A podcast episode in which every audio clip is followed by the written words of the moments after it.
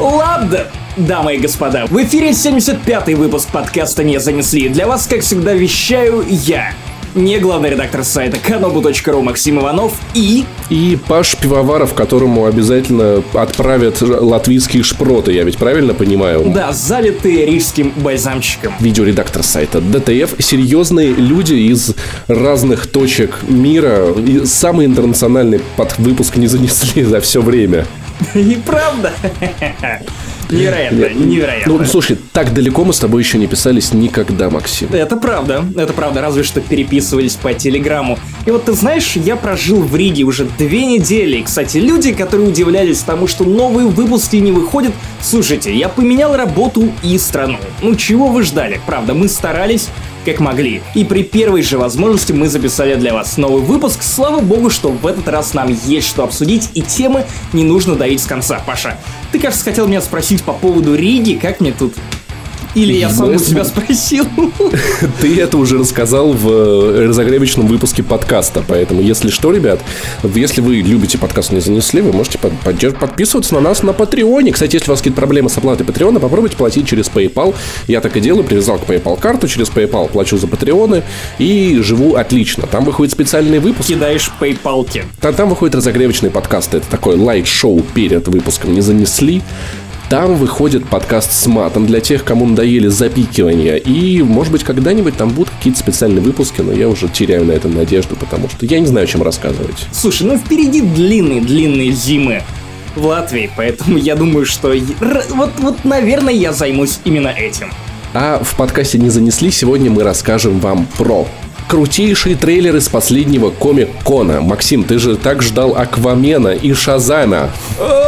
Ой, да, нет, на самом деле, блин, Аквамен меня дико разочаровал. Он выглядит как самый дорогой фильм всех времен и народов и при этом не впечатляет ни на йоту. При этом фильм, от которого я не ждал ничего, я говорю про Шазама, внезапно кажется безумно интересным. Возможно, он спасет киновселенную ди си. Просто супергерой-школьник — это близкая тема, да? Ну да, как, когда, знаешь, малыш становится огромным парнем, это всегда хорошо. Стражи Галактики, Грут и енот Максим Иванов обсудят увольнение Джей Джеймса Ганна за твиты десятилетней давности. Ты уже почистил свой твиттер, да? На всякий случай. Вот знаешь, вот знаешь, вот судя по тому, что думают Дисней, у двух преступлений нет срока давности. Убийства и твитов отвратительных, мерзких. Ну, в общем, мы расскажем об этой ситуации непростой, достаточно глупой и странной. Вот чуть дальше. Просто дождитесь, нам есть что сказать. Мак- Максим Иванов, как глава латвийского фан-клуба Стивена Кинга, расскажет про сериал Castle Rock. Еее! Yeah! Обязательно пройдите мой текстовый квест. Страшный текстовый квест про Castle Rock, который я написал для «Медузы». Мне кажется, получилось достаточно атмосферно. Если вы любите сюжетные выпуски «Не занесли», возможно, кайфанете и от этого теста. Паша, вот ты как обладатель роскошных усов, расскажи о том, стоили ли усы Генри Кавилла «Миссии невыполнима шесть» тех проебанных полимеров, которые мы увидели в «Лиге справедливости» Зака Снайдера и Джосса Уидона? До «Лиги справедливости» я думал, то, что, господи, из-за какой-то миссии Генри Кавиллу не дают сняться в «Лиге справедливости». После «Миссии невыполнима шесть» я такой, надо было вообще его отпускать просто на эту лигу, потому что «Миссия» — это один из лучших боевиков этого лета. Усы Генри Кавилла решают, и, в общем, обо всем этом чуточку-чуточку позже. Тук-тук! Кто там? Это полиция! Два. И баннер. Сага три. Отдел по контролю оборота Инди. Сегодня в подкасте «Не занесли» рассказываем про новые маленькие игры, в которые вам обязательно стоит поиграть этим летом. Ну да. Что, погнали! А я...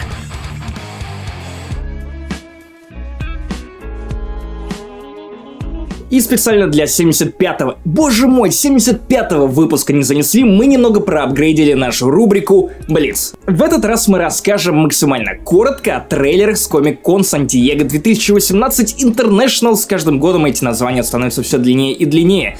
Почему расскажем коротко? Да потому что трейлеров много, мы бережем ваше время и свое время тоже. Поэтому, Паша, ну, нач... надо сказать, я не все посмотрел вообще, если честно, и не все собираюсь смотреть. Но, да, начнем мы с чего? Ну, давай просто по порядку, вот, со стекла. Когда я увидел этот фильм, я офигел от, от этой идеи. Дело в том, что я не смотрел «Сплит». до недавнего времени. И я удивился тому, что если кто-то вдруг не знает, что такое стекло.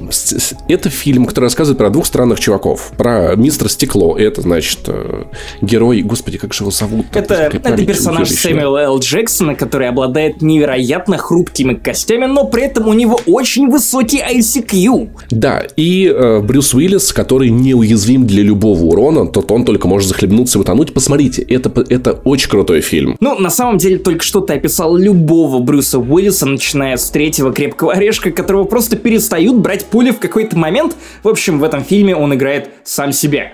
И Найт Шьямалан известен своими невероятными концовками. Каждый раз во многие свои фильмы он засовывает в конец какой-то твист, который переворачивает с ног на голову его картину. И «Сплит» оказался вот... тем самым твистом, которых давно не было от Шьямалана, потому что в конце, когда появлялся герой Брюса Уиллиса, и ты осознавал, что, черт подери, они в одной вселенной, а потом ты начинаешь читать о том, что собираются снимать третий фильм, который будет посвящен как раз вот этой борьбе и будет сводить воедино два предыдущих фильма про супергероев. Блин, от этого реально закипает мозг. Слушай, ну еще на самом деле в конце «Неудержимого» тоже есть очень сильный шьямалановский поворот. Если кто-то вдруг...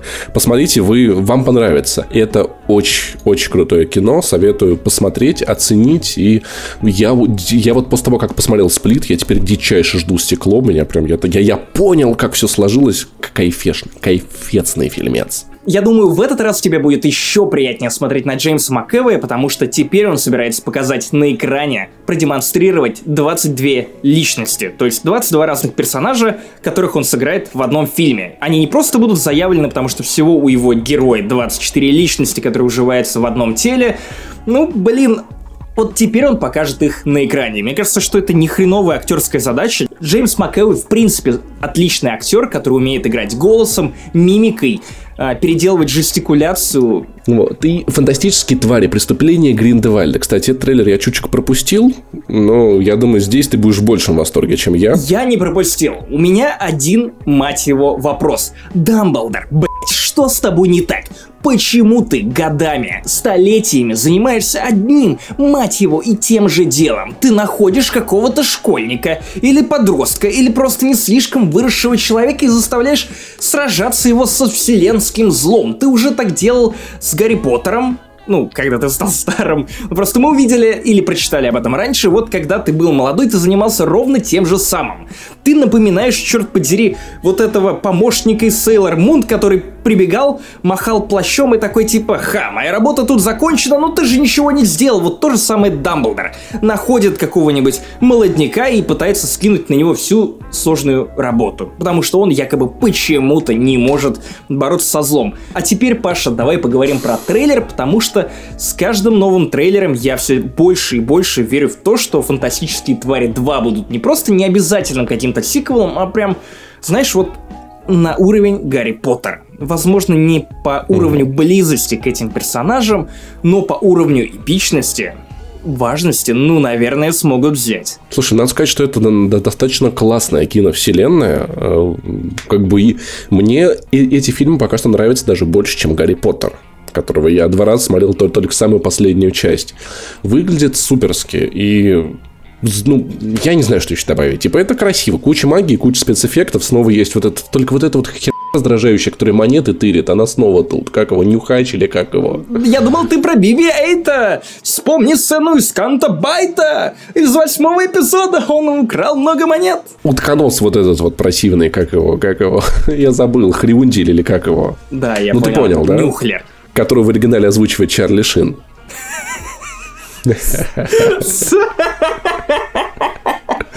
Вот это, это была очень... лучшая шутка этого подкаста это только что. Очень, Паша, я вручаю тебе просто пальмовую ветвь. Пожалуйста, сходи с ней в баню и отпистай себя. Давай дальше, давай дальше. Ты должен сейчас выйти в центр комнаты и громко-громко крикнуть: «Что, Максим Иванов?» Шазам! И активируется Сири и начнет искать музыку, наверное. Как-то так это происходит. Короче, я правда Почему? удивлен, но этот фильм мне понравился. Но я об этом более-менее рассказал в начале подкаста. Ну, не рассказал, но заявил. Давай начнем с тебя. Понравился ли тебе этот трейлер?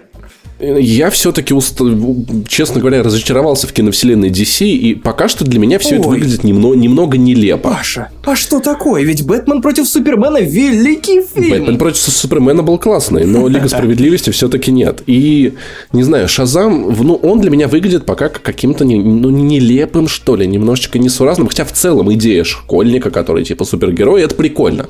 Я понимаю, что у него будут свои особенности, будут, будут какие-то свои проблемы. Это может выйти забавно, чем-то вроде человека Паука, не знаю, не знаю.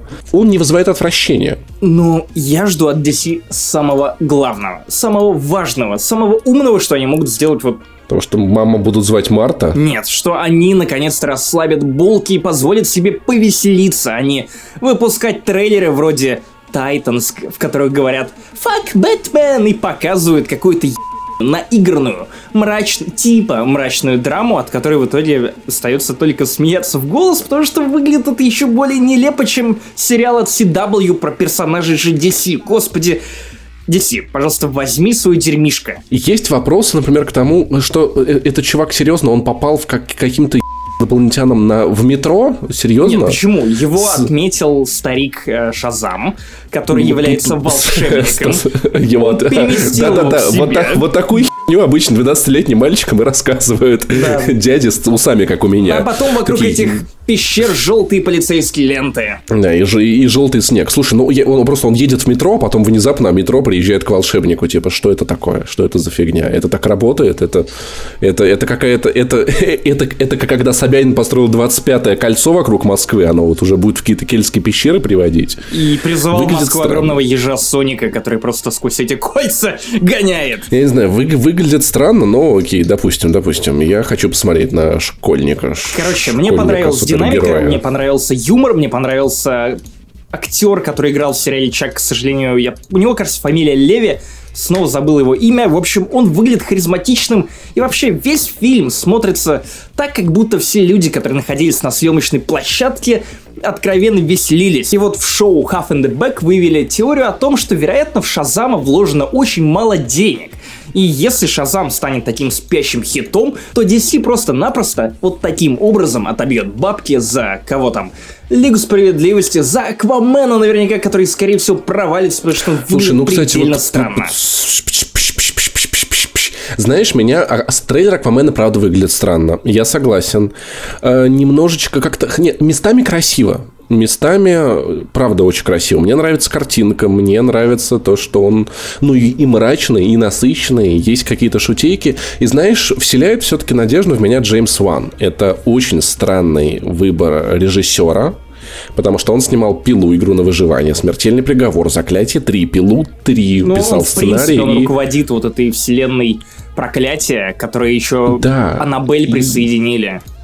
И это очень... очень странный выбор режиссера. И знаешь, по-моему, мне кажется, когда вот эти странные выборы режиссеров в, в большие киновселенные, они обычно как-то хорошо сказываются. Как Джеймс Ганн на «Страже Галактики», как, э, как его Тайка Вайтити в «Торе три», понимаешь? Паш, того же «Шазама» снимает, кстати, тоже режиссер фильмов ужасов, которому не нужно много денег. Это, я думаю, часть плана. Поэтому, ну вот честно говоря, вот режиссер меня здесь вот скорее в, в «Аквамене», он, он дает надежду на то, что может быть что-то выйдет классное. Кор... Здесь, понимаешь, все, все ну, то есть мы же, мы, то, то есть понятно, вот вопрос в том, насколько будет влезать сама ди си в э, съемки. Мне кажется, они вполне могли после всех этих провалов, знаешь, стать как вот этот вот нервный заказчик, который пытается все контролировать постоянно и, просить, играть с формой квадрата. Слушай, Но... я, я думаю, что ди си... приебала вселенную окончательно. Я понимаю, что я не видел фильма, но то, то, то, что показали в трейлере «Аквамена», уже выглядит безумно вторичным. И, возможно, даже не из-за своего материала, а из-за того, что, блин, когда ты смотришь трейлер «Аквамена», у тебя возникает неловкая мысль о том, что ты видел ровно то же самое в фильме «Черная пантера», который вышел полгода назад. К моменту выхода «Аквамена» будет, блин, еще больше. Давай я просто перечислю то, что происходит в «Аквамене», и ты попробуешь не узнать в этом «Черную пантеру». Два брата соревнуются за трон. Один Аквабра... из которых... А, а, а, два брата-аквабрата. А, аквабрата, да. Один из которых при этом хочет завоевать мир. А? Как тебе такое? Ну, злодей, я понял. Второй при этом пытается, не знаю, помешать ему, при этом он сомневающийся король, который не уверен в своей должности, и его пытаются затащить в это. Слушай, ну... очень-очень напоминает «Черную пантеру», которая, в общем-то, была той же шекспировщиной, с соревнованием близнецов за трон. Ну, короче, мне кажется, это странным, и, наверное, даже странным по таймингу. Я понимаю, что вариант, в котором ди си увидели, что сделали в «Черной пантере», и такие сказали бы, мол, нет, чуваки, мы не выпускаем свой фильм, потому что Marvel все это... уже сделала раньше нас, ну, короче, anyway, это выглядит Но... провально и, короче, даже обидно за ди си. Короче, м- м- претензии Максима Иванова вкратце. В трейлере «Аквамена» слишком много воды. Но, знаешь, как бы здесь появилась черная мамба, и если он будет злодеем не последние десять минут, то вполне возможно, что фильм достаточно Погоди, быстро кто, развернется. Кто, кто, кто, кто появился? Ну, чер- ч- ч- черная мамба. Ч- мамба. Ну, или как его, мама черная. Как его, как его зовут, вот этого, который с глазами большими? Черная мамба — это змея. С ней боролась Ума Турман. Это черная манта. Это на черная, черная манта, окей. Ну, о- вот, возможно, короче, чер... ну ты, ты меня понял. Я правда думал, его зовут черная мамба. Я думал, ну так, ну это самая опасная змея. Если бы я был наемником, я бы назывался черная мамба. Под водой-то, да? Вот, да, и меня бы ели в Бургер Хирос. Короче, если бы я жил под водой и хотел внушать страх в человечество или других обитателей глубин, я бы назывался не черной мамбой, а черной манту. Потому что все знают, что манту нельзя мочить. Бич. Ты прикинь, глубоко. Самый грустный рассказ про комикс «Аквамену» сделали манту. Окей, okay, «Годзилла два. Король монстров». Это, я так понимаю, про продолжение той скучноёбной, которая вышла года четыре назад. От режиссера да? «Изгоя один» Гаррета Эдвардса, Ой, между блядь, прочим. Спасибо. Директор пряник. Возвращение. Уважай! Уважай мою Годзиллу! Короче, «Годзилла». Предыдущий фильм, я на нем чуть не уснул. Где-то к середине. Он был такой нудный, блядь. Там «Годзилла» вышла, и все такие: «Годзилла, давай ты будешь ебашить двух гигантских комаров». И она такая: «Ну ладно». Пошла заебашила двух гигантских комаров, а там третий комар, она его заебашила. Так, отвратительный был фильм. Очень часто не хватает на дачах где-нибудь, ну, на шашлыках. Когда ты слышишь это, что он такой... Вот это вот над ухом летает, ненавижу. Короче, ну здесь, слушай, вот объясни, у этих тоже киновселенная? Я вот сейчас, я, я не да, понимаю, да. С каким а, это можно... Более того, ты же знаешь о кроссовере с Конгом. Да, да, да. да ну да, вот, да. Нового Конга специально увеличили в размерах до состояния, чтобы он мог махаться с Годзиллой. Новый Конг — это тот, который говнище, да? Ну да. Окей, хорошо, нормально, не смотрел, спасибо, не надо. Поэтому, в принципе, трейлер выглядит охренительно, но что-то я как-то ничего особого не жду. Есть у меня снова ощущение, что будут э, спецэффекты ради спецэффектов. Это мы, кстати, в, в «Миссии невыполнима шесть» обсудим о том, почему такие фильмы — это плохо, а почему хорошие фильмы — это хорошо. Вау, вот это глубокая мысль. Глубокая мысль, потом весь смысл глубже, чем вагинотелок, скриптонит. Э, «Алита боевой ангел». Мне, если честно, казалось, что этот фильм уже вышел. Или я ебу дал. Нет, ебу скорее дал, всего, да? Ты просто увидел в кинотеатрах трейлеры, которые крутили семь месяцев назад. Подожди, или там было что-то, кто-то гигантов убивал, какое-то было... Да, я понял, я перепутался с какой-то бабой, которая убивала гигантов. Тоже была вот такая вот барышня, типа... Окей, «Алита боевой ангел» — это киберпанк. Про такой вдохновленный, как бы, как мне кажется. Понятное дело, Ghost in the Shell. Вот, такой мультик с невероятно крутой графикой про, в общем, киберпанковую барышню. Ты странно звучишь, потому что, блин, Ghost in the Shell — это отдельно. А есть отдельная манга про Алиту боевого ангела. То есть, ну, как бы, блин, фильм основывается на этой манге, а не вдохновляется Ghost in the Shell. Ну, я как бы, я стилистически про то, что как бы... Ладно, окей, ну, как бы хорошо. Манга, отдельная манга. Раска... Расскажи мне про мангу, пожалуйста. Я ничего о ней не знаю, кроме того, что она про женщину, которую находит некий доктор Ида, если мне не изменяет память, которого в этом фильме будет играть Кристоф Вальц. Вот, он называет ее Алитой, потом выясняется, что она какой-то древний-древний андроид, который пал в битве в Великой войне, против которая была триста лет назад, и внезапно она ничего не помнит, но очень хочет узнать, кто она такая, у нее открываются какие-то способности. В общем, я сам до конца в этом не разобрался, потому что я не читал ни мангу, и трейлер, честно говоря, невнятный. То есть вот я посмотрел первый трейлер, я посмотрел второй трейлер несколько раз, и я не то чтобы смог выстроить для себя, не знаю, какую-то защиту этого фильма, чтобы я мог вот прийти в подкаст «Не занесли» и рассказать о том, почему Паш Пивоваров и другие наши слушатели как я назвал тебя слушателем. В общем, зачем это смотреть? Мне не понравилась стилистика, мне показалась довольно глупой или вторичной завязкой. В общем, короче, во второй раз Алита себя не продала. К сожалению, несмотря на Джеймса Кэмерона, несмотря на Родригеса в качестве режиссера, нифига, не верю в это. Ну, я обязательно пойду, и когда она, блин, выходит, и буду разбираться уже по ходу действия. Так, во-первых, окей, несколько важных трейлеров сериалов. Во-первых, я узнал, что «Стрела», оказывается, до сих пор выходит. Да. И это, возможно, даже кто-то до сих пор смотрит. Да, четырнадцатый сезон. Слушай, сверхъестественного, ребята, если... ждем новый замес. Если вы из этих людей, пожалуйста, моргните дважды, мы вышлем вам скорую я, медици- медицинскую я моргнул, помощь. Я моргнул, Паша, пожалуйста. Пусть скорая помощь твоя выезжает в Ригу. Буду ждать. Так, сейчас опять начнется. Я просто выключу звук. Максим, «Звездные войны», «Войны клонов». Давай, расскажи. Нет, окей, я эту штуку смотрел, там была Асока. Асока, она супер ход. Вот. Я хотел бы потрогать ее рога. Вот. Или как, как эти косички называются. Ну, короче, расскажи, Максим, почему это так важно? Снова рубрика «Максим Иванов проповедует человеку, который, б***, даже не уважает мои «Звездные войны». Короче. Я уважаю «Звездные войны» и директора Пряника. Сука. Если бы у меня был лазерный меч, я бы с ним ничего не сделал, потому что ты, сука, в другом городе. Ладно, давай вернемся к этой истории вокруг «Войн клонов». Короче, это замечательный мультсериал, который делал с трилогией приколов гораздо больше интересного, чем, собственно, вся трилогия приколов, пожалуй, кроме третьего эпизода. Этот сериал раскрывал персонажей, заставлял вас любить Энакина, еще больше любить молодого Оби-Вана, показывал вообще, как работает совет, на какие миссии они отправляются и в целом рассказывал кучу Кучу историй, одни из которых были увлекательными, а другие были про дроидов и то, как эр два дэ два принимает ванны с машинным маслом. О, господи, ванны, ванны из других машин. Слушай, там, на самом деле, мне очень нравились эпизоды про клонов, про там были чисто вот такие военные, знаешь, да, вот намного да. лучше, чем это сделал Rogue One, где ты прям чувствовал вот эти вот боевые будни, как они выполняют трудные задачи, как они жертвуют собой, в общем. Замечательные это было эпизоды. Достаточно трогательно. Особенно про новичков и команду, состоящую из неудавшихся клонов. Вот это были, наверное, одни из самых драматичных эпизодов за весь сериал. Потом, после того, как дядя Джордж Лукас продал права на франшизу компании Дисней, сериал закрыли, причем без какого-либо четкого финала, хотя изначальный план был довести «Войны клонов» до конца, то есть вот подвести к событиям, которые были частично показаны в третьем эпизоде.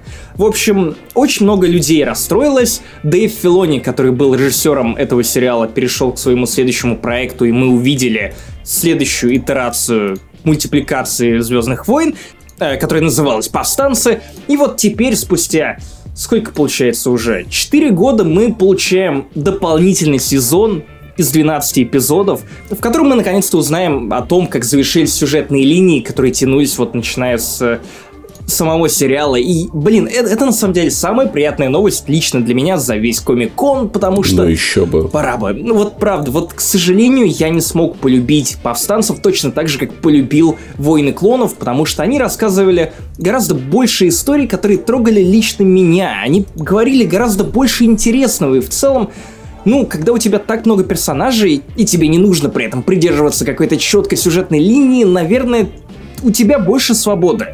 И ты можешь совершать как большее количество ошибок, так и совершать большее количество хитов.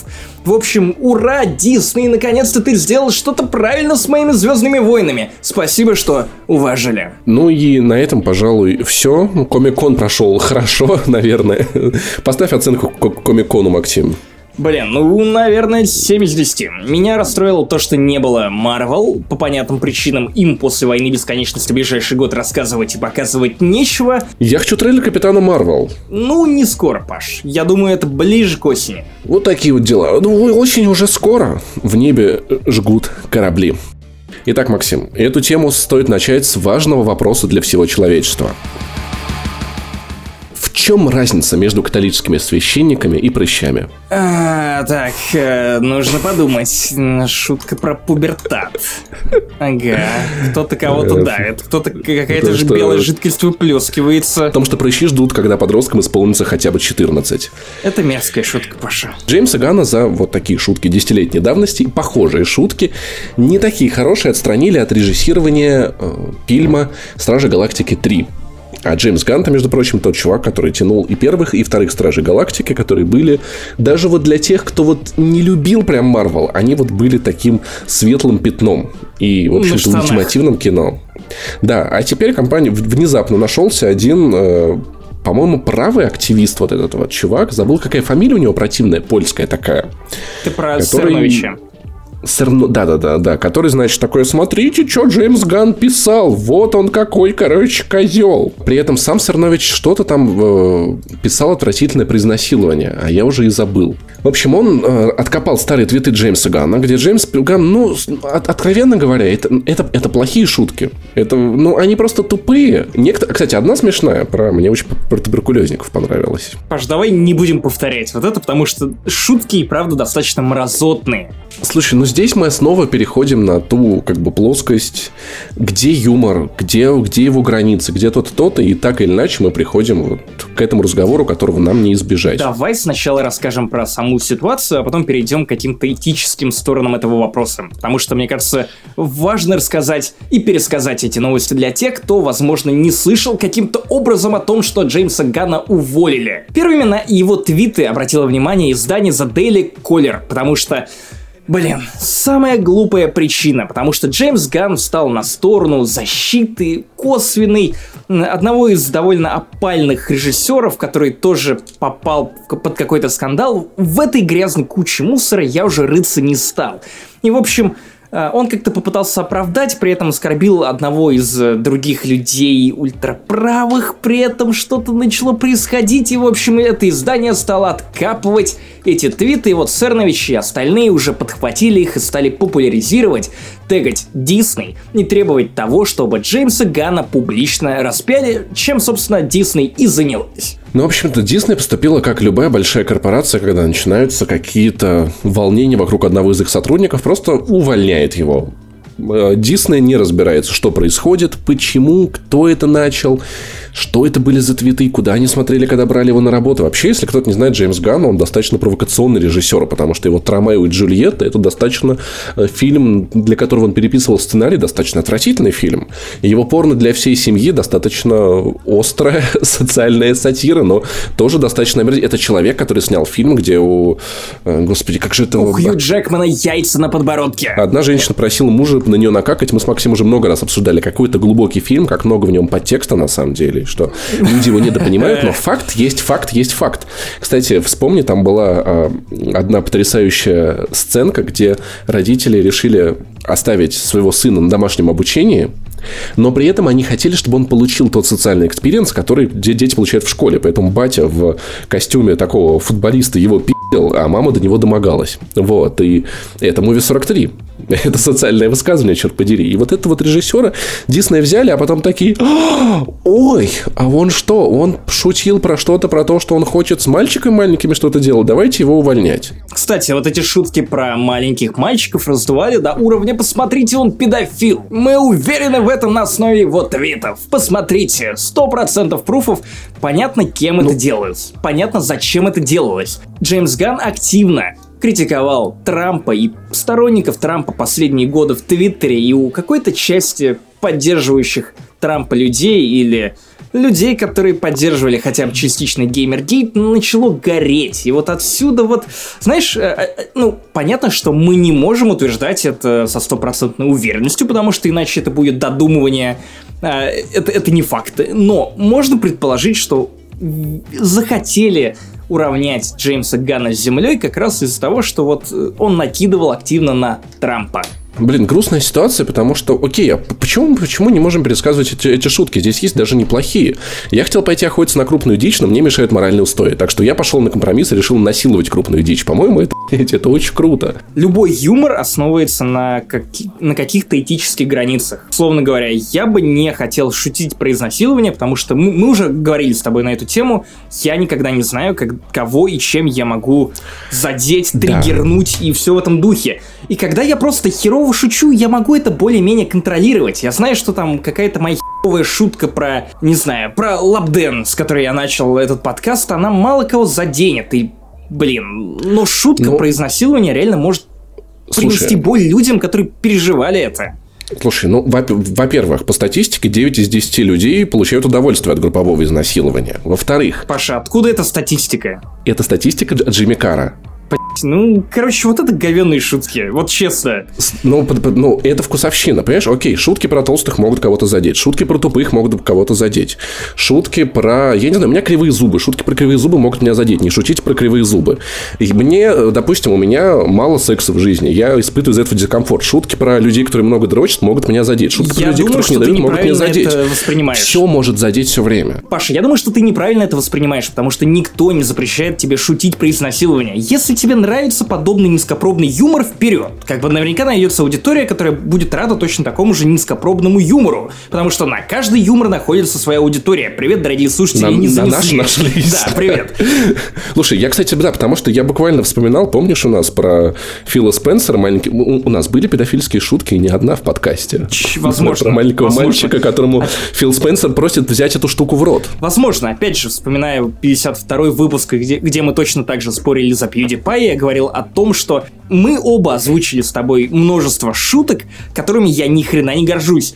Тем более, если включить выпуск тридцатый, наверное, или около того, где мы с тобой обсуждаем тему смены пола сестер Вачовски. Там было очень много странных вещей, прозвучавших с твоей стороны, с моей стороны в том числе, но они как-то пытались уравнять твои странные вещи. Ты там пытался докопаться до людей на основе того, что «О, боже мой, что это они хотят женщинами стать? Что это, блядь? Ай, отпиливать хотят». Там, там была шутка про то, что вышли две очень страшные женщины. То есть, ну, это короче, было... это достаточно мерзко и не то чтобы этично, но опять же, кто тебе запретит это делать? Кто? Это как бы только твоя совесть, я, я... и как бы, когда ты да. шутишь подобные вещи, ты должен держать в голове, что они могут как бы перерасти в скандал, и в какой-то момент тебе придется держать ответ я за согласен. эти шутки. То есть, если ты публично выходишь и шутишь про изнасилование, условно, кто-то, кого эта шутка задела, может прийти и сказать, что «Паш Пивоваров, извини». Я хочу услышать ответ от комитета, почему ты так с таким задором шутишь шутки про педофилов и приставания к маленьким мальчикам. Слушай, ну вот это вот вопрос того, что у нас получается теперь работа человека выступает некой институцией, неким судом, то есть, ну, как бы, который теперь определяет, что хорошо, что плохо. Вот, вот Дисней, ну, получается, да, может есть, покарать что, Джеймса Ганна. Так и есть, потому что в таком случае, если ты являешься угрозой для светлого будущего, для заработка этой компании и ее репутации, то, скорее всего, они примут решение избавиться от тебя. Другое дело, другое дело, что в этом случае мы получили обратный эффект.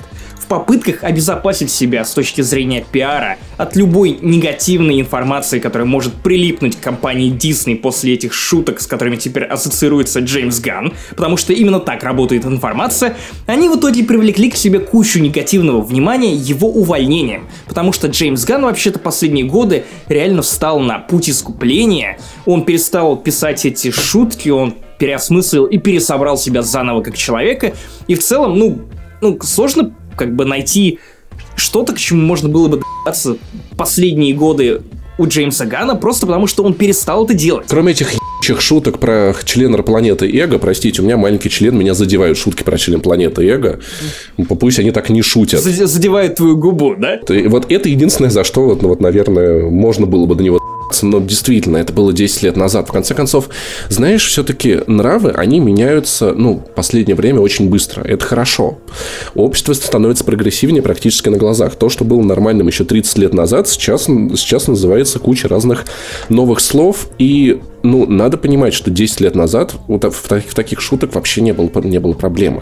сорок лет назад, как бы это не было ужасно, трогать женщину за коленки в Голливуде считалось нормальным. И... Каждый раз, когда мы начинаем обсуждать подобные вещи, я люблю приводить в пример фильм «Vacation», «Каникулы». То есть это вот фильм с Чеви Чейзом, который пересняли с Эдом Хелмсом в две тысячи пятнадцатом, что ли, году, или в две тысячи шестнадцатом. Там еще есть... Тор из э, вселенной Марвел, который трясет своим огромным хером, и в этом шутка, потому что он красавчик, у него огромный хер. Вот это оскорбление моих чувств.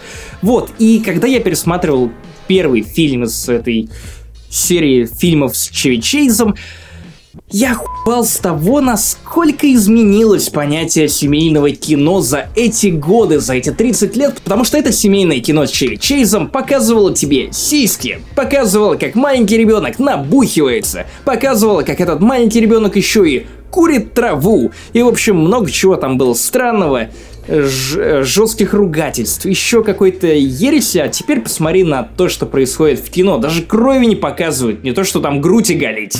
Мне было восемь лет, я смотрел э, очень страшное кино, и типа, у меня все было нормально, а во второй части там, там была сцена, где вот этот чувак с короткой рукой засовывал ее в индейку, и, ну, типа... Ну, погоди, в первой части очень страшного кино была сцена, где... Чувак в туалете садился на колени и прикладывал ухо к Глори Холл и получал хуй в собственное ухо. Да, это типа, я посмотрел блин, со своей это... бабушкой, и мне было дико неловко, потому что тогда мне было двенадцать лет. Это показывали на СТС, и я не знаю, типа время очень-очень быстро бежит, и все-таки, ну, я думаю, что, наверное, если бы сейчас он сказал что-то такое, возможно, вопросов к Дисней было бы меньше. То, что компания, не разбираясь, вот так отказалась от режиссера. Тем более с подачки людей, которым достаточно много вопросов. Тем, да, вот понимаешь, в том-то и дело, что сейчас сложилась такая ситуация, что компании перестали разбираться. Они просто такие, типа, там, там на кого-то шумят, ну его нахуй. Ну и нахуй подальше от наших репутационных издержек, мало ли что. Не знаю, я думаю, что на самом деле, если Джеймс Ганн вернется в независимое кино, независимое кино получит больше, намного больше, чем потеряет Дисней. Я думаю, что Дисней в итоге позовет Джеймса Ганна обратно, или, скорее всего, накинет сверху денег за причиненные неудобства. Потому что мы попали в замечательную ситуацию, от которой, вот правда, я запасся попкорном, и я просто жду ее окончания. Потому что сегодня, на момент записи этого подкаста, актеры, которые играют в «Стражах Галактики три», подписали открытое письмо, направленное в Дисней. Его выложил в своем инстаграме Крис Пратт, один из самых главных актеров на... в киновселенной Марвел, один из главных ее красавчиков и людей, которые приносят огромное количество денег, потому что в кино ходят на персонажей и конкретных актеров, как мы это выяснили. Вот, они все подписали открытое письмо, где просят Дисней вернуть Джеймса Ганна на место режиссера. Со стороны это выглядит как раскол в датском королевстве. Потому что у тебя есть, с одной стороны, компания Дисней, которая сказала, что ну вот эти шутки Джеймса Ганна нам не по пути, бла-бла-бла. С другой стороны, ваши же актеры, которые говорят прямым текстом о том, что человек изменился. Мы не можем запретить людям совершать ошибки и судить их за ошибки, допущенные в прошлом. Да и в конце концов, это же, блядь, это же, блядь, шутка. К сожалению, я не нашел сайта, который мог бы реализовать мою ебанутую идею, но мне хотелось, чтобы э, кто-то сделал тест, где были бы вот твит- твиты Джеймса Ганна и шутки Луиси Кея, шутки Джимми Карра, шутки Джима Карлема и многих других. Среди их шуток, их юмора, который транслируется на Netflix, на большом количестве телеканалов по всему миру, есть намного больше жести, чем в любом из этих твитов Джеймса Ганна. Они чаще, они не то что... Они тупые чаще всего. Но с другой стороны, я не думаю, что Marvel все-таки вернет его. Disney вряд ли вернет его, потому что э, большие компании, как мы это видели по куче недавних скандалов, они не передумают, сколько бы петиций люди не подписывали. И просто сейчас ты оказался, знаешь, вот с другой стороны. То есть, когда вот того чувака уволили из Гугла, ты был с, со стороны обвинителей. Когда произошло тоже с Харви Вайнштейном, с, э, господи, с Кевином Спейси, ты был с другой стороны. А сейчас ты посмотрел на эту ситуацию, как, как вот оказавшись по ту сторону баррикад, где вот человека, вот, который тебе важен, по-твоему несправедливо обвинили. И их не, и всех не вернули. К сожалению, вообще нельзя приравнять то, что делал Харви Вайнштейн, к тому, что делал, ну, как бы, Джеймс Ганн. Потому что да, у не, нет понимаю. прямых обвинений, которые говорили бы о том, что он реально приставал к детям. Если бы, он, если бы были, это был бы совершенно другой дискурс. Тот чувак из Google тоже не сделал преступление, он просто сказал вещи, с, с, с которыми много людей не согласились. И это не было преступлением, это просто была его позиция, ну, которая, которая была, скажем так, несовременной. Короче, э, суть вот в чем. На самом деле, даже если отбросить эти шутки в стороны, шутки в стороны отбросим их. Самое важное то, что за Джеймса Ганна горой пошел Кавказ. Ну, не, не Кавказ, а вот его... его актерская площадка, те люди, с которыми он работал на протяжении многих лет, и это напоминает в данный момент ультиматум. Поэтому будем ждать с нетерпением развития событий. Возможно, к выходу этого подкаста мы уже услышим какое-то официальное решение. Если оно будет в пользу Джеймса, то я буду невероятно рад. С другой стороны, если его позовут обратно, знаешь, не будет ли у него ощущения того, что, блин, как бы я вернулся, но я ведь знаю, что на самом деле люди... Короче, не будет ли у него того самого осадка, который наложится на сценарий и его работу над третьими Стражами Галактики? Потому что он же наверняка будет думать о том, что, блин, эти люди меня уволили. Эти люди лишили меня самого дорогого и не позволили мне... ошибаться. Кучу лет назад. А что если он вернется, знаешь, таким суперзлодеем? И так, енот зашел в комнату к Бэйби Груту. Что ты делаешь, малыш Грут? Иди сюда. И, знаешь, вот начнет творить какую-то адскую жесть. Я, на самом деле, ласкать буду... его маленький Грут. Вот, посасывать корни. Я надеюсь, что... Я, на самом деле, думаю, что Джеймс Ганн все равно все будет хорошо. И что, возможно, его независимое кино может получиться даже лучше. А у Стражей все и так будет хорошо. У меня напоследок есть только одна мысль, которая согревает меня в эти жаркие жаркие дни, то есть и мне это так не жарко. Мысли о малень... это не а, мысли блядь, о маленьких мальчиках. Заебал, честно. Я и сам похож на маленького мальчика, я мне еще о них и думать. Вот, слава богу, что Джеймс Ганн думал на много шагов вперед. Ну, окей, не на много шагов вперед, но, по крайней мере, ему хватило ума не шутить про дербышки. Потому что если бы, вот, не дай бог, он пошутил бы про дербышки, то сейчас бы мы просто стояли и бросали сырую землицу на могилу Джеймса Ганна, талантливого режиссера и сценариста. Знаешь, как называется э, семья Джеймса Ганна? Джеймс Гангбэнг.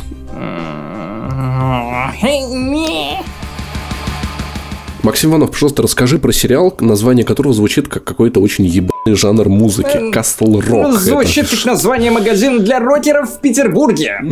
Ну, на самом деле его назвали в честь этого города, который придумал Стивен Кинг, который, само собой, находится в штате Мэн. Не Стивен Кинг, а вот этот выдуманный город, как и город... Штат мужик. Как и город Дерри, который мы видели в Вано, как и город Хейвен, который появляется, ну, например, в его замечательной книге Томми Нокера, как и Салемс Лот, которые населили вампиры в свое время. В общем, Паша, расскажи, что бы ты хотел узнать про Castle Rock, про сам сериал или, может быть, про книги? Ведь ты такой фанат Стивена Кинга, что читал у него сколько книг? Я хотел бы узнать про этот сериал хуя, но ты же все равно что-то расскажешь, да? Ну, конечно, да? конечно. Вот в этом, в этом прелесть нашего подкаста, что как бы... Я сохраняю за собой право рассказать тебе все равно, ну, даже если ты не хочешь это слушать. Короче. Прелесть в том, что вместе мы с тобой равносторонне развитый человек, понимаешь? Вот. Ну, то есть, как бы, понимаете, вот, вот, который игр, играет и на ПК, и на Свиче, и на айф, айфоне, и смотрит Castle Rock, и в то же время одновременно смотрит. И, и осуждает шутки про изнасилование, и при этом дает им право на существовать. Я тринадцать причин почему посмотрел, кстати. О. Да-да-да-да. Мне кажется, вот. Это, блин, худшая экранизация песни Игоря Николаева. А там, блядь, пять причин было, сука, по фактике, нет. Давай вернемся к Castle Rock, мать твою, что ж сегодня мы так съезжаем с этой трассы, как будто мы пьяные бобслеисты. Короче, Castle Rock. Castle Rock. Паша, Castle Rock, сосредоточься, прекрати, пожалуйста. Castle Rock — это выдуманный город, который притягивает к себе всякую разную чертовщину. Он появлялся в куче романов, Воронеж. Паша!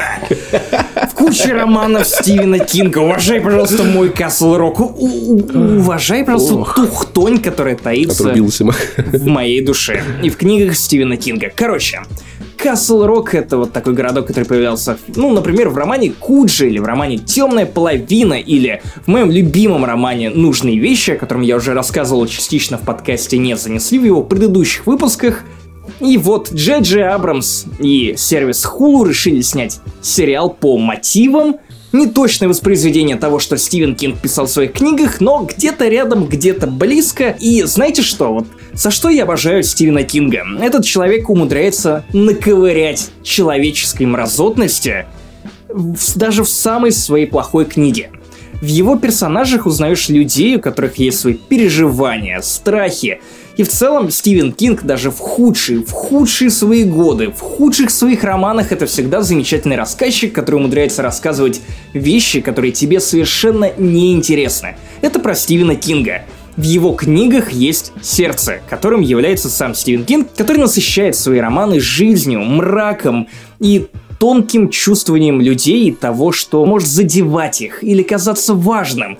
В общем, если вы читали Стивена Кинга, то вы знаете, о чем я говорю. При этом многие экранизации Стивена Кинга лишаются вот этой самой важной на самом деле части, потому что Стивен Кинг, вот лично для меня, это не столько страх, сколько люди, которые появляются в его книгах и их переживания. Это вот, наверное, то, как Паша смотрит фильмы Марвел, потому что Паша в целом не сильно беспокоится о судьбах этих персонажей, но ему важно, когда да. люди переживают.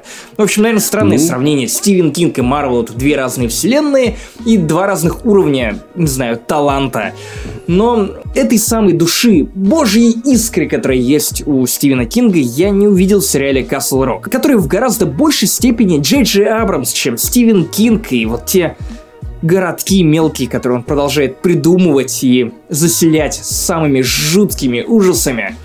И, знаешь, с одной стороны, это, ну, наверное, плохо. Потому что все-таки Стивен Кинг, он очень специфичный, и ты его либо обожаешь, либо нет. И, соответственно, когда ты видишь хреновую экранизацию Стивена Кинга, ты как фанат немножечко злишься, хотя понимаешь, что, ну, как бы, другие трактовки Стивена Кинга вполне имеют право на существование. Слушай, я, кстати, знаю, как отличить хорошую экранизацию Кинга от плохой. Ну-ка. Х- хорошая не нравится Стивену Кингу. Вероятно. Вероятно, а, да. Что он по поводу Castle Rock'а говорит? Слушай, насколько я помню, он хвалил. Ну, то есть все плохо.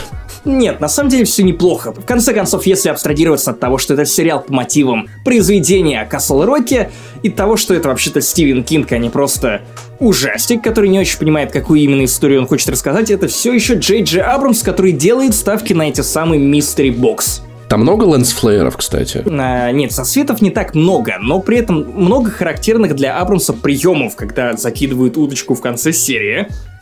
И ты потом пытаешься понять, разгадать, что же это было, что имелось в виду. Не факт, что тебе потом дадут ответы, не факт, что они тебе в принципе нужны. И знаешь... Ну, мы это уже видели по сериалу Lost, кстати, видели, который видели. Абрамс снимал первый да эпизод. Да мы это видели и по седьмому эпизоду «Звездных войн». Это классический Джей Джей Абрамс, который работает с мотивами Стивена Кинга. И проблема в том, что Джей Джей Абрамс — это классный режиссер, который умеет снимать популярное, работающее, интересное, динамичное кино, которое популярно. А Стивен Кинг — это автор, который умудряется совмещать глубину книги, глубину содержания с какой-то простой историей, которая по факту, ну, наверное, можно назвать ее бульварным чтивом, потому что многие все-таки такие, знаешь, люди в очочках, которые принимают решения и выбирают всякие разные номинации на премии, бла-бла-бла, что-нибудь такое, они Стивена Кинга недолюбливают, там были у него свои собственные скандалы. Короче, Castle Rock — хороший сериал. Дорого снятый, с хорошими актерами, достаточно завораживающий, интригующий. Я надеюсь, что дальше он будет развиваться, потому что первые два эпизода показались мне хорошими. Первый, ну, даже отличным могу назвать, второй — хорошим, а третий вот показался средним, потому что он медленный, такой пытается погрузить тебя в свою атмосферу этого города, в котором происходит чертовщина. Он начинает копаться в истории какого-то мальчика, который, возможно, дьявол, которого находят в закрытом крыле ш- тюрьмы Шоушенк, и при этом предыдущий ее смотритель кончает жизнь самоубийством в машине. Он привязывает свою голову к дереву и прыгает со скалы на этой тачке, отрубает себе этой веревкой голову. Ты в курсе, что, что по, по правилам Роскомнадзора мы не можем описывать такие вещи, потому что это... Потому что дети могут послушать. Дорогой Роскомнадзор, повторить. Этот мужчина продолжает появляться во флешбеках, значит, сделаем вид, что он не умер. Причем это Джон Лок из «Остаться в живых», так что Джей Джей Абрамс продолжает тянуть знакомых ему актеров.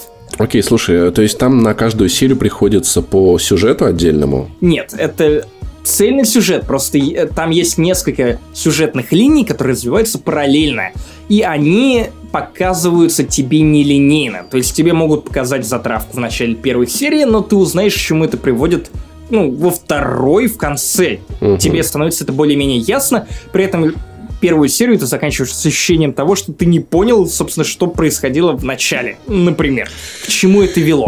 Блять, в общем, блять. довольно сложный нарратив, не самого сложного сюжета. Мне интересно, к чему это приведет. И я бы хотел, чтобы, ну, как бы все-таки в этом появилось больше Кинга, потому что в основном Абрамс и создатели сериала в основном пытаются показывать, что мы уважаем Стивена Кинга. И делают всякие разные отсылки к его книгам, персонажам, фамилиям. Например, как тут появляется женщина с фамилией Торренс. Ты как любитель сияния должен вспомнить. Я как любитель скачивать с торрента. В общем, сериал неровный, но при этом, мне кажется, он любопытным. То есть я с удовольствием посмотрел три эпизода. Я точно на этой лодке плыву до конца этого сериала, первого сезона как минимум. Мне интересно посмотреть, чем закончится. Надеюсь, что экшена будет больше. И что больше будет самого Стивена Кинга. Но в целом моя рекомендация, Паша. Ну, кстати, тем более, что этот сериал можно за копье посмотреть с помощью Яндекс.Плюс. Три месяца бесплатно, у меня все еще есть, поэтому можно им воспользоваться. Вот такой вот э, совет, рекомендация. А мы идем дальше. Падающим вертолетам, прекрасным усам и вот серьезным мужчинам, которые спасают мир с очень серьезными лицами. Да, Нет, да, это не да, фильм Марвел. Это Максим Иванов. Настоящий, настоящий классный боевик, которым он должен быть. Миссия невыполнима шесть. Я проебал, оказывается, так много миссий невыполнима. Мне казалось, что это типа, ой, там суперагенты спасают мир, и это так скучно. Это... А на, на деле-то это... А на деле был кино. Сериал, Паша, по которому сняли первый фильм. Секрет никому не рассказывай, Паша. Я видел первый фильм, я видел второй фильм, и с тех пор я забыл про эту франшизу до вот этого, до выхода шестой части. И, блин, пацаны, это такой кайфный боевик. Это вот то, как боевики должны работать. Я, короче, еще разок. Вот я везде это говорю всегда, что вот я ненавижу позицию типа, ой, да ладно, это же боевик, мы просто, просто пошел посмотреть там на спецэффекты, но это же не так, это все-то не работает. Хороший фильм должен или вовлекать, или заставляет сопереживать. И вот «Миссия невыполнима шесть», она как, как круто она вовлекает. Кстати, ты смотрел на латышском? Паша, я не сумел посмотреть этот фильм, поэтому мне нечего тебе сказать. Дело в том, что фильм в России вышел двадцать шестого июля, в мире девятнадцатого июля. Когда он выходит в Латвии, знаешь, когда, Паша? Когда? десятого августа. Это логично. А в день премьеры в России мы смотрели первую «Миссию невыполнима», потому что местные кинотеатры решили показывать по одному фильму «Миссия невыполнима» в неделю. Какие затейники, ты глянь, а? Да, неплохо. Это называется киномарафон, кстати, не самая плохая идея. Не самая плохая идея. В России скоро запретят. Есть проблема, раз уж мы немножко минутку Риги вспоминать. Mm-hmm. Минутка интересных фактов о Риге. Оказывается, кино тут выходит довольно странно.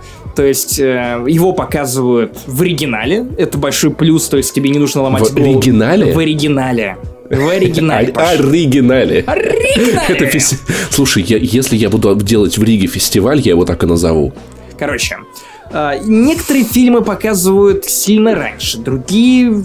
то же самое время, что и в России. Другие прям сильно позже, потому что десятого августа, ну я не знаю, я буду чувствовать себя леммингом, который запоздало придет на премьеру «Миссии невыполнима шесть». А вот «Красного воробья», например, вся Латвия посмотрела еще полгода назад. Ну, потому что, я, я полагаю, это, это, это обязательно было для всех жителей. Слушай, а ты не можешь съездить в Польшу куда-нибудь, типа, там посмотреть? Я не знаю, это «Пщищу невшипалимо». Паш, слушай, у меня пока что достаточно много... Работа ну, над переездом, поэтому пока что у меня... Я даже Ладно, на подкаст-то вот время, видишь, месяц искал. Тогда я тебе расскажу, почему «Миссия невыполнима шесть» — это охренительный фильм. Давай. Короче. Я послушаю и сделаю маленькую менопаузу... Нет, менопауза другая. Маленькое вступление.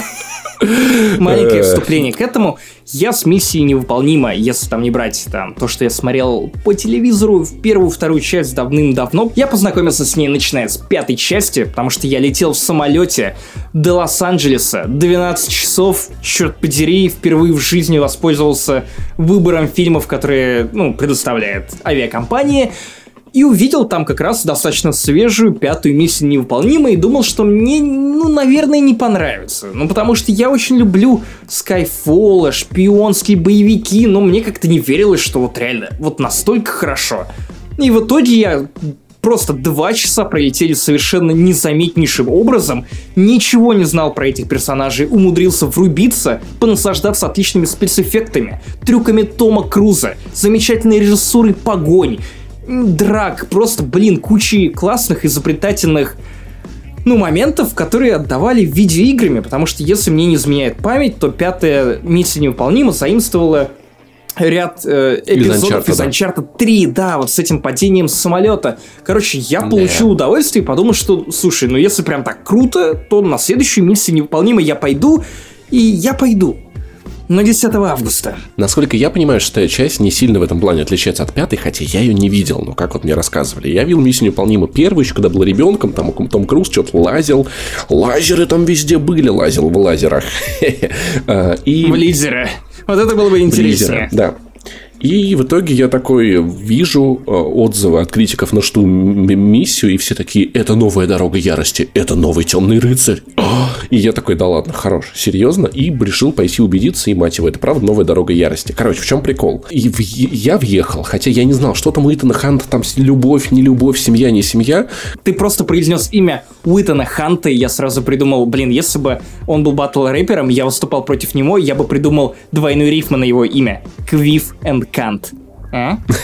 А? Драматургии там не то чтобы есть. Вся его вот эта вот любовь-морковь, типа я шпион, и мне так тяжело, я спасаю мир, но я хочу любить, но я не могу, это все, короче, параша, и хуй идет сразу. Но что реально кайфно, это вот отличное шпионское кино. Первое, что сильно отличает от другого шпионского кино, здесь нету сцены, где ему выдают всякое оборудование, и это клево, потому что обычно как-то там у Джеймсов Бондов, как-то там в Кингсмане, в «Черной пантере». Охапку, да, знаешь, просто охапку чеховских ружей вручают герою, и такой: на, держи. И ты знаешь то, что окей, у него есть супер прирезалка для наручников, когда он оказывается в наручниках, ты такой: а, ну понятно, он все это разрежет.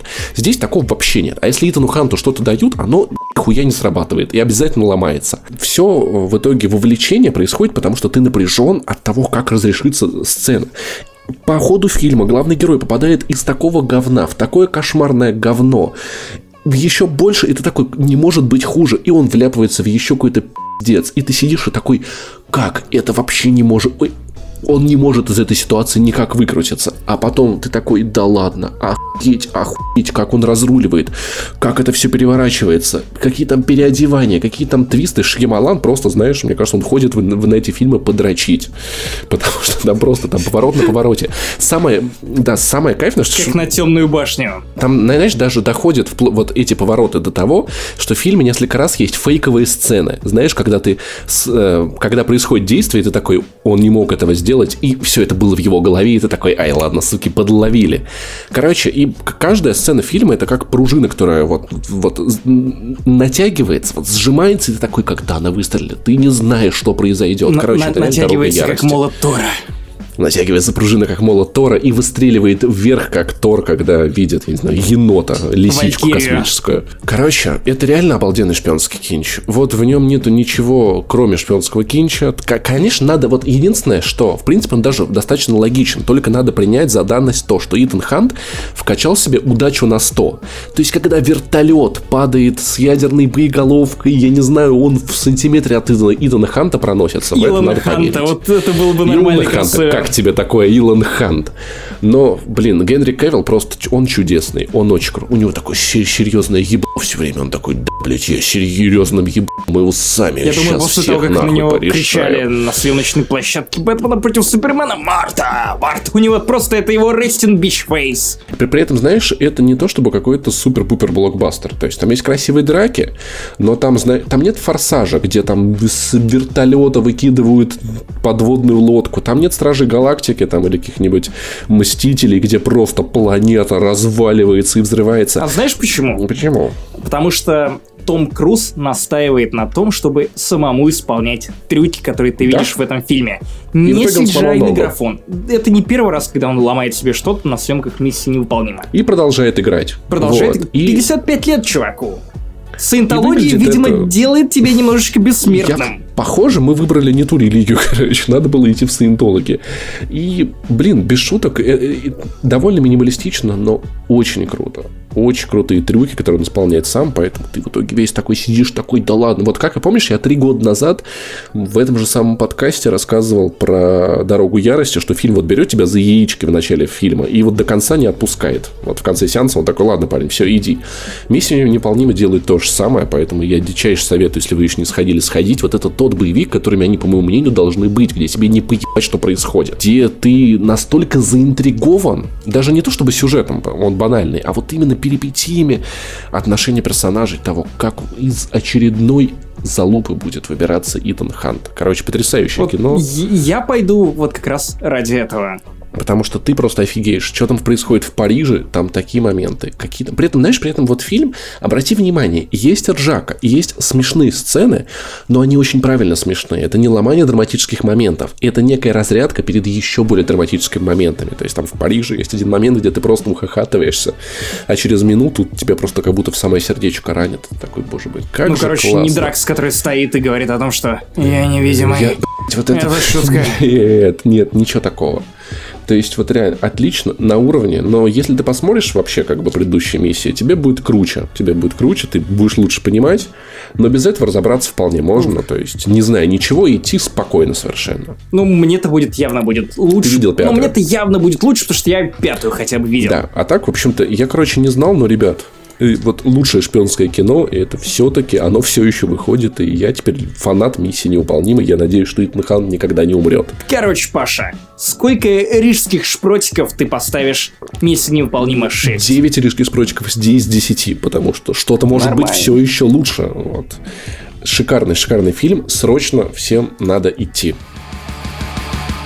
Короче, у меня есть... Если когда-нибудь, когда-нибудь я стану музыкантом, мой альбом будет называться «Слишком стар для этого дерьма». Но стар как бы... Стар типа звезда, понял? Типа, а, а, понял? Понял, как, как тонко. Блин, ты пересказываешь несмешную шутку из гоблинского перевода «Властелина колец». Да, я не помню такого. Я стар! Да! Я просто суперстар! Ну-ка, камон, Паша. Ну, я забыл, что там такое было. Хотя смотрел много раз. Тромбон звучит и шеймит тебя. Блин, а я любил гоблинский перевод «Властелина колец». Мы с друзьями, мы в девятом классе напивались, смотрели их каждую неделю. Мы напивались и смотрели. Мне кажется, даже если бы вы не смотрели что-нибудь вроде «Гоблина» или «От гоблина», или что выглядит как гоблин, например, сам гоблин, вам бы все равно было бы весело, потому что ключевым элементом ваших посиделок было... напиваться. Был, мы мешали оранж с дешевым лимонадом, но это другая история.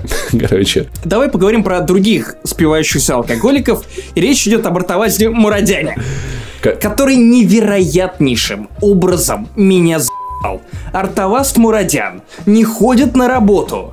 Он постоянно пьет, но он постоянно подводит тебя. Я говорю не об артовазде Мурадяне из ДТФ. Я говорю об артовазде Мурадяне, которого засунули в игру This Is the Police два. Какая же жиза, Максим, ты даже не представляешь. Во-первых, они сохранили разработчики из Webby Studio, бывший редактор игромании Ян Кузовлев, а также Илья Янович, бывший редактор Канобу, который помогал мне с текстами, с Яном мы тоже работали. В общем, наш, наши хорошие знакомые отправились и сделали вот сиквел спящего хита, который, которым была первая This Is the Police. Если кто-то не знает, это была This Is the Police, постоянно мне почему-то хочется сказать, это будет следующая их игра.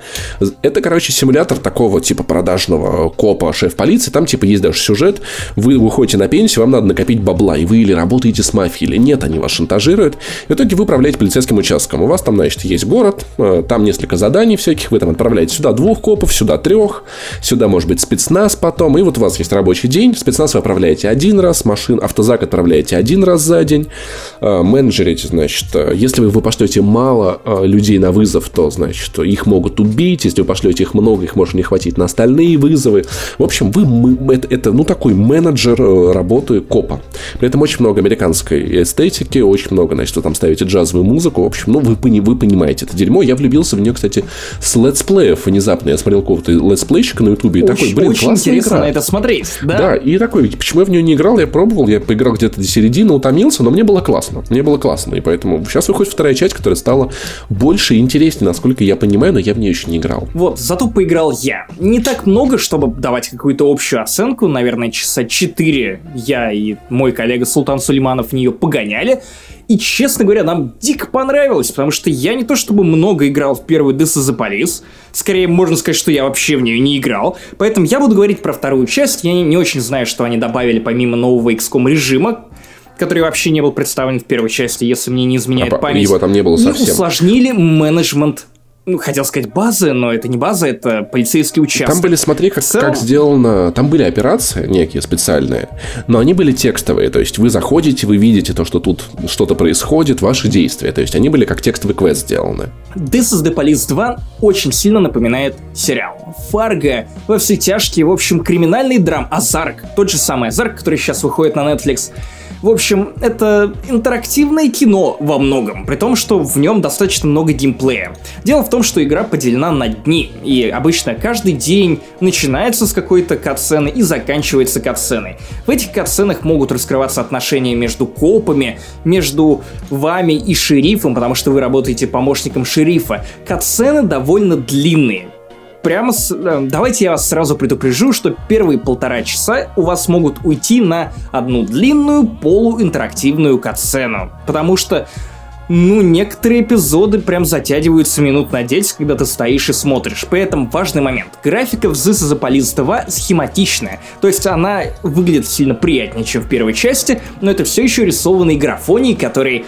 Ну, если у вас на него аллергия, допустим, если вам не нравится, когда вам рассказывают историю через какие-то дв- анимированные полукомиксы, вероятно, This Is the Police два не понравится вам визуально. Но при этом там хорошая звуковая режиссура, то есть э, ваше воображение пытаются подстегнуть при помощи звука. Это тоже важно, говорю, как человек, который придумывает да. встречи вместе с тобой для подкаста «Не занесли». Кстати, это прям, прям как в Banner Saga три, кстати, там точно, точно такая же подача большинства катсцен. Вот, и, в общем, в этой игре много сюжета, и вполне можно, наверное, сравнить ее с сезоном какой-нибудь криминальной драмы. Ну вот, опять же, вспомню Озарк. True Detective. Вот. И True Detective. В общем, много чего можно вспомнить. Фарго. Грустные копы пьют много такие. О, мы грустные копы, мы много пьем. Да. Помимо этого, вы менеджите свой отдел, и в котором постоянно происходит всякая хуйня. Вот я говорил про Арика... Мурадяна, и вот есть такой персонаж, которого реально зовут Мурадян, он выглядит как Арик. Ну, как бы понятно, что отсылочка. И вот Арик имеет свойство напиваться, то есть ты назначаешь смену, кто выйдет на следующий день на работу. Некоторые люди могут сбунтоваться и сказать, что нет, я не хочу работать, я не буду работать каждый Это день. Паш Пивоваров. Будут отпроситься у себя, потому что у них какой-нибудь ебаный концерт в течение всей недели. Кто-то устанет и не сможет прийти, кто-то просто забухает. В общем, какая-то чертовщина, вы можете остаться, ну, снарядом совершенно вот маленьким, каким-то гиперкомпактным, потому что вы неправильно что-то заменеджили, и люди не пришли на работу. И вы при этом пытаетесь потушить один вызов, который срочный, и другой вызов, и третий вызов. Вы пытаетесь броситься всюду, у вас не хватает очков на то, чтобы отправить людей на этот вызов, а потому что каждый вызов требует да. определенное количество очков равное, которое формируется, вернее, из очков... Очек копов. Смешно звучит. А половина вызовов еще будет может... ложной на самом деле. Пока у вас где-то одного копа, значит, убивает наркодилер, значит, до девять ловит клоуна. И вот... Вот, вот. И очень правильно понимать, куда нужно отправлять наряд. При этом я не сразу в это врубился, и, наверное, первый час игры я провел за тем, что гонялся за какими-то ебаными, безумными, сумасшедшими дедами, которые срут на капоты тачек. Блин, чувак, ну, ну это проблема. Одного, блять, я попытался ударить из тазера. Выяснилось, что у него слабое сердце, блять, он, он умер без штанов. В процессе накладывания кучи дерьма. Скажем так. Ди- дефикации. дефикации. Да, я такой типа, ёб твою мать. Окей, я не ожидал того, что будет так. Слушай, но ты приструнил к активу дедуся. Стало ли тебе проще? Возможно, потом я начал гоняться за какой-то бабкой, которая застукала своего внука за дрочкой. Господи. Он залез от нее на дерево, потому что бабка стала угрожать, что она ему член отрежет при помощи серпа. Она загнала его она на дерево, стоит, ждет. Молотом, молотом отбудохает. Просто слушай, вот, вот так. Слушай, ты борешься со стариками так, как будто ты пенсионная реформа. Не, да, да, кстати, кстати, про стариков, которые хотят своих денег. Вот была, например, бабка, которая стала стучать костылем в окно банка, потому что, блин, медленно обслуживали ироды. Вы где карту получали, туда и идите, да? Вот это было. Ну, что-то в этом роде. Ты пытаешься с этой сумасшедшей бабкой добазариться. Все в этом духе, а в итоге, ну, как бы, убалтываешь банк, пропустить ее вне очереди, потому что она старая женщина и боится, что, ну, умрет в очереди. Как бы можно войти в положение и воспользоваться там своими полицейскими полномочиями для того, чтобы пропихнуть бабку вперед, ну, не вперед ногами, если вы понимаете, о чем я. Слушай, вот, хорошо, вот хорошо, что ты тазер, хорошо, что ты тазером ее не ударил. Тазиком, блин. Да, блин, был безумный вариант, когда ты говоришь с этой бабкой, и она такая, типа, нет, я не перестану э, страдать хуй. И есть вариант просто неожиданно. Вероятно, ты хочешь сегодня умереть. Просто, типа, достать револьвер. Такой, нет, нет, не хочу этого делать, не надо. И, в общем, какая-то жесть. Куча ложных вызовов. Мальчик играет с собакой, например. А вызывающие беспокойные соседы подают это как э, мальчик мучает бедный животных. Если это не собака Джеймса Ганна, то все в порядке. Oh, Гандог. Блять. Ну, в общем, игра достаточно безумная в плане того, что тебе, ну, она веселая, тебе интересно ее стримить, тебе интересно проходить ее с кем-то, потому что всегда можно посмеяться над тем, ну, какой ад происходит, потому что ты иногда вот реально даже не можешь представить себе, чем закончится это дело. И характерный момент, блин, как ты, развив... как ты закупаешь новые вещи в свой арсенал? Ты выполняешь задания, ты ловишь преступников, получаешь пивные крышки. Вот, причем даже от жестяных банок, да, и вот за... Что-то Fallout, что ли? Сколько у тебя... Нет, ну вот не от бутылок, а от банок, там другие все-таки крышечки такие. И вот за эти крышечки ты развиваешь свой отряд, прокачиваешь его, там, если успешно завершаешь операцию, ты можешь там вкачать силу, интеллект или там стрельбу, что-нибудь еще, потому что твои копы могут промахнуться, если ты, допустим, попытаешься остановить машину, которая мчится на тебя, выстрелив ей в колесо, и при этом делать это будет доеб, который первый раз в руки-то взял пистолет. В общем, много нюансов, играется все это интересно. В этот раз, мне кажется, даже ты пройдешь ее до конца, просто потому что есть общий рамочный сюжет, за которым тоже интересно следить. Единственный момент. Я не хочу играть в эту игру на ПК, потому что идеальная платформа для этой игры, на мой взгляд, это Nintendo Switch, потому что с Nintendo Switch ты можешь уединиться и ловить срущих на капоты дедов из туалета, где ты можешь делать то же самое, но тебя никто, по крайней мере, не, не арестует. Ты можешь просто срать в комнате. А, и, или так. Но, опять же, я как бы хочу все игры, которые существуют в этом мире, чтобы они выходили на Nintendo Switch. Если есть возможность поиграть в какую-то игру на Nintendo Switch, скорее всего, я предпочту версию для Nintendo Switch. Не, вот ни дня без Nintendo Switch, Максим. Хотя бы один подкаст. Кстати, кстати, самое важное, самое важное, блин, вообще-то в этой игре появились спецоперации, которые отличают вторую часть от первой, и они, правда, выглядят как икс ком. Вы можете выламывать двери, вы можете, не знаю, перелезать сквозь, выбивать окна. Но они пошаговые, можете... типа, да? Да, пошаговые. Вы можете... Ваша задача — это в первую очередь оглушить противника, а не стрелять в него, потому что выстрелы привлекут внимание других людей, которые будут прибегать к вам, и все это выльется в драку. Вообще-то вам нужно их пересажать. И даже если вы стреляете, лучше всего стрелять в руку, конкретно в оружие, чтобы преступника вы забрали... Ну, к себе живым, а не в цинковом гробу. Я представляю, так вламывается Максим Иванов спецназом, а там бабки такие и деды такие сидят, а он такой, все, всем в голову, быстро. Ну, в общем, я не знаю, можно ли рекомендовать людям игры, основываясь на впечатлениях от четырёх часов? Наверное, можно, потому что, по крайней мере, вы как минимум проведете ну, четыре часа довольно весело. Скажем так, я играл в This Is the Police один, я... мы понимаем, что это такое, мы видим рецензии уже и отзывы от людей, которые наиграли больше, и все говорят, что все за... все круто, поэтому просто посмотрите трейлер, если вам вот прям с трейлерика заходит, вот то вот, да, все решено. Единственное, пожалуй, вот скорее мое некое недовольство, This Is the Police два прикольно смотрится как сериал, но, блин, некоторые сцены безумно затянуты, и некоторые актеры не доигрывают. а другие переигрывают. И вот это уже немного сложнее воспринимать, потому что, ну, это выбивает из атмосферы. Потому что те же самые сцены можно было бы укоротить как минимум на треть, и ты сохранил бы смысл, ты сохранил бы их важность для сюжета, раскрытия персонажей, но при этом ты потратил бы меньше моего времени, потому что полтора часа полуинтерактивного пролога — это достаточно жестковато, мне кажется, на мой взгляд. Кодзима гений какой-то. Слушай, на самом деле, ну, вот да. Самое главное, что самое классное, что было в первой части, это рецензии на музыкальные пластинки. Я надеюсь, они остались. Ты пробовал ставить да, музыку? Честно говоря, я вот что-то как-то до этого Короче, не добрался, тема такая, или не увидел, или не понял. В какой-то момент в первой игре открывалась возможность покупать музыкальные пластинки. Ты покупал, в основном это был ебучий джазец, как бы, ну, все такое очень нуарное. И ты мог, приходя на работу, ставить пластинки, и там на каждую была мини-рецензия. Рецензии. Там были очень-очень-очень уморительные рецензии. На одной пластинке было написано то, что я никогда, я никогда не бью своих детей, но, когда мы, но после того, как моя дочь ранила эту пластинку, у меня больше нет детей. Там, в общем, ну и там всякие, значит, юморески разные на всякие... И другие старые твиты Джеймса Ганна.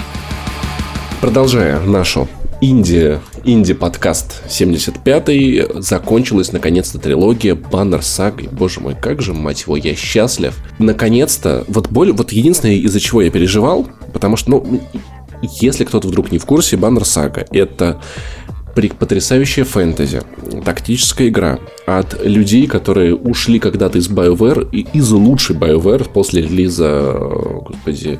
Ты говоришь, как будто они ушли в лучший мир. Они ушли в, они ушли в лучшую, они ушли в лучшую студию, чем сейчас является BioWare. Они ушли после Knights of the Old Republic два релиза, и это та BioWare, которую мы потеряли. Большая, прекрасная сканди... сказка, основанная, ну, как бы визуально на скандинавских мифов, но при этом самостоятельная фэнтези. Проблема у нее была одна в том, что игра, на самом деле, это одна игра, поделенная на три. По-честному, надо называть Banner Saga одна из трех, Banner Saga два из трех, Banner Saga три. Ну, то есть, как «Властелин колец». И, наконец-то, эта история завершилась, и, мать его... Э- ту завязку, что солнце встало на одном месте, земля раскалывается, отовсюду лезут на людей, варлов и кентавров драги, которые пытаются всех уничтожить. Они подвели это настолько грамотно и классно, из этого получилась полноценная, это отличная история, к которой больше нет вопросов. Мак, я, как, как я, блядь, счастлив, что я живу в это время, когда Banner Saga три вышла, что она собрала деньги, и это лучший момент, чтобы играть в нее. Полтора кэса трилогия на... Steam. Полтора, чуть дороже полутора кэсов трилогия на Xbox One. три тысячи семьсот, блядь, на пи эс четыре. три тысячи семьсот, блядь, на Nintendo Switch. Да, блядь, вот этот момент меня... Я, я, конечно, хочу все игры на Nintendo Switch, но это вот тот случай, когда подожду скидки. Слушай, я очень, но играть буду. Я очень советую брать все-таки на Xbox One, потому что на Switch она выглядит, правда, плохо. На Switch есть проблемы с шрифтами. Я, я играл в нее на, на ПК с геймпадом. Она... Порт, короче. С геймпадом она играется отлично. Все это на большом экране выглядит просто охуительно. Бери себе на Xbox One за адекватную цену, да, окей, и кайфуй окей. от души. Потому что сейчас лучший момент. Единственная проблема... Мне, мне вот сначала Xbox One перевести в Ригу, потому ну, что я сейчас только с Nintendo Switch тут торчу. Вы вышлешь его почты Латвии. И, короче... По частям, да? Да. Короче, в чем прикол? Это достаточно dark fantasy. Единственное, что вот, Максим, возможно, тебе оно не подойдет, потому что... Но эта игра, она тебя разъебывает. В самое сердечко разъебывает со всех сторон. Потому что, знаешь, это... Первые две части, они были достаточно жесткие. В конце умирает один из главных персонажей. Потом переживания по нему продолжаются во второй. Там тоже постоянно идут потери. Кто угодно из твоей партии, полюбившийся тебе варл, может умереть просто потому, что в диалоге ты выберешь что-то не то. Ты сделаешь какое-то неправильное движение, ты замешкаешься, и все, его не станет. И третья часть поначалу начинается довольно лайтово, но потом, знаешь, она превращается просто в бесконечную море, из которой нет выхода. Вот где Гендальф, если падает с этим барлогом куда-то, он больше никогда не возвращается белым Гендальфом, он навсегда остается там, где упал. И вот этим игра, конечно, она на самом деле крута, потому что таких произведений искусства все-таки, особенно видеоигровых, мало. Где игра может взять и вот одного из важнейших персонажей, просто такая, чувак, ну все... Все, до свидания. Вам было классно, вы попрощаетесь, его больше никогда не будет. И ты такой, ну, это фэнтези-мир, подождите, здесь есть маги, здесь есть волшебство, и такие, нет, чувак, никто не может с этим сделать ничего. И я в итоге посреди игры, я такой, типа, блин, я отмотаюсь на сохранение, я, я, я отмотаюсь. Я отматываюсь и понимаю, что я не могу выбрать для этого персонажа другую судьбу, потому что то, что с ним произошло, это максимально, мать его, логично. И вот так вот два-три персонажа за игру у меня... они закончились. И самое ужасное в том, что эта игра, она чудесно перевязывает нарратив с игровыми механиками. То есть у тебя погибает персонаж, на котором была завязана вся, так, вся тактика в битвах, и ты... тебе приходится учиться жить без него. Вот это дико круто. Да, и, то есть, и до конца игры ты чувствуешь себя как будто бы без рук. То есть ты привык, что у тебя там типа... О, кстати, тоненько спойлер к первой части. Я подумал про Ника Вуйчича. И, и ты привык, то, что у тебя вот есть там, например, вот персонаж, персонаж, с которого ты начинаешь всегда ход, он всегда у тебя в партии, а потом раз и все. Тебе нужно искать другие тактические способы, но, блин, все эти мучения сердечные, они того стоят, потому что это одна из самых сильных историй. Это история, в которую ты влюбляешься, это персонажи, которые становятся тебе близки, персонажи, на которых тебе не поебать. И в конце, когда ты понимаешь, что ты, ты затащил эту глобальную катку, ты чувствуешь такое, блядь, удовлетворение, потому что все могло пойти очень плохо. Там тема такая, в третьей части уже. Есть город, где все плохо, и есть как группа людей, которые идут как бы чинить мир. И в какой-то момент у тебя в городе, значит, начинается обратный отсчет дней, после которого наступает пиздец, и ты в итоге этой группы, ты, ты двигаешься как можно быстрее, ты уже не, не разбиваешь лагерь, ты не лечишь раненых, потому что тебе нужно как можно скорее добраться, и вот это напряжение, оно очень кайфное, и игра визуально просто потрясающая. Ты знал, что русский чувак, художник, теперь уже в третьей части прям уже много-много да, артов ты, делает. Да, по-моему, кстати, говорил об этом мне либо в подкасте, либо отдельно в каком-то разговоре. Я тебе говорил про чувака, который рисует для Ори два, друг моя парень моя одноклассница. А, черт подери, да-да-да. А еще и... Сын маминой подруги, именно он. Еще и в Banner Saga рисует русский чувак, у нас на ДТФ недавно с ним выходило вью, я, я кинул пацанов ссылку, типа, блин, давайте, он прикольный чувак, давайте пообщайтесь. Выглядит она потрясающе, музыка потрясающая, кат-сцен стало еще больше. Диалоги, знаешь, вот игра написана прекрасным языком, просто вот, кстати, русский перевод в этот раз есть сразу, поэтому больше у вас проблем с этим не будет. Просто приятно ее читать. И, в общем, я советую всем, я буду всегда рассказывать вам, какая замечательная Banner Saga. И это глубокая, глубокая тактическая игра, которую можно поставить на легкие и не париться. Это одна из самых сильных сюжетных игр, которая просто не может оставить тебя равнодушным. Она в любом случае влюбит тебя в себя и ебет. И это прекрасно. Это та самая BioWare, где решения, правда, на что-то влияют. Паша, вот я тебя слушаю, я понимаю, что вот все эти годы я не зря интересовался судьбой Banner Saga, но не зря я ждал момент, когда выйдут все три игры. Определенно. Потому что вот как только я до конца перееду в Ригу и доберусь до своего Xbox One Икс, я обязательно куплю и пройду, я думаю, подряд. Потому, Потому что, что да. Имеет смысл посмотреть на это как на цельное произведение, как на масштабный эпос, как «Властелин колец». А это, мать его, правда, масштабный эпос, потому что он начинается довольно местечково, но потом ты понимаешь, что, что там такой просто размах. И, кстати, если вы вдруг играли в первую и вторую часть, перепройдите их все равно, потому что я нахуй все забыл. Сюжет настолько сложный. Главных героев за игру, за трилогию меняется, наверное, ну, их человек десять у тебя главных героев. При этом второстепенные герои, они все оказывают какую-то свою роль, даже если они уходят из сюжета, это все равно важно. В итоге я начал третью часть, у меня уже не было времени перепроходить первые две, и я понял, что я не, я не помню. Сюж, пересказа сюжета второй нет вообще нигде в интернете. Ни на русскоязычной вики игры, ни на англоязычной, просто нету. Погоди, ну, ну это не может быть. Я, ну... те, я серьезно тебе говорю, его просто нет. Первая часть есть, на вторую часть нету пересказа. В итоге... Да, да нет, я не верю. Я перекопал все. Мои коллеги прикопали. Нет, просто его. Никто не, не взял и не записал. В итоге меня единственное, что меня спасло, я просто открыл на русскоязычной вики страницы всех персонажей. Для некоторых было описание их роли второй части.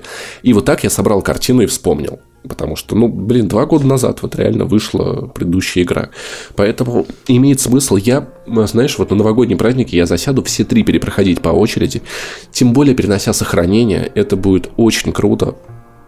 Красивейшая игра, которых мало. Это правда шедевр. Я очень хочу, чтобы все даже без скидок просто покупали эту игру, потому что студия Stoic нужно много денег. Это талантливые люди, которые любят игры, которые вот пока, значит, нам кто-то нам делает лутбоксы, пока кто-то нам делает Mass Effect Andromeda, эти люди делают настоящий эр пи джи. Короче, все. И это дальше просто рассказ про игру будет перерастать в большое количество эпитетов. По сюжету я не хочу вообще ничего не говорить, потому что это будет все спойлеры. Просто скажу, что когда вы... Под... Вот это и та игра, где вы можете вот подобрать каких-то бедняков, которые, которым нужен кров, а через десять ходов они вас ограбят, и вы будете дико расстроены. Тонкая метафора пенсионной реформы.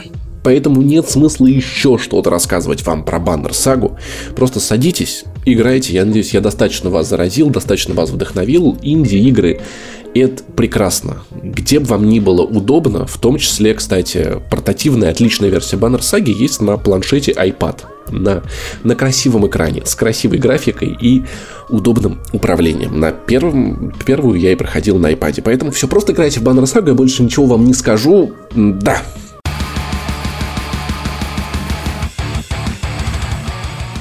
Ну а с вами был семьдесят пятый выпуск подкаста «Не занесли». Наконец-то Рига, Москва, вещает для вас прямо в ваши ушки. Как всегда я, Максим Иванов. Как всегда я, Павел Пивоваров. Подписывайтесь на нас где угодно, просто гуглите наши фамилии. Мы уже достаточно э, стар, чтобы можно было не называть наши конкретные ники в социальных сетях. Подпишитесь, но «Не занесли» ВКонтакте, задонатьте на Патреоне, если вы хотите всяких крутых штук. Это очень, на самом деле, помогает. Тем более Максиму Иванову, кстати, надо... Он теперь живет в еврозоне, поэтому ваши донаты нужны как никогда. Да, да, да. Ну и не забывайте о том, что мы есть на SoundCloud, мы есть на YouTube, куда мы заливаем видеоверсии наших подкастов, а также в iTunes. Само собой, в iTunes, где будут очень важны ваши оценки, ваши лайки и ваши рекомендации друзьям. Кстати, тоже помогут. Ну, в общем, на этом, наверное, все. Не забывайте про Patreon, чекать наши дополнительные подкасты, которые мы начнем выпускать в ближайшее время. В общем, пока!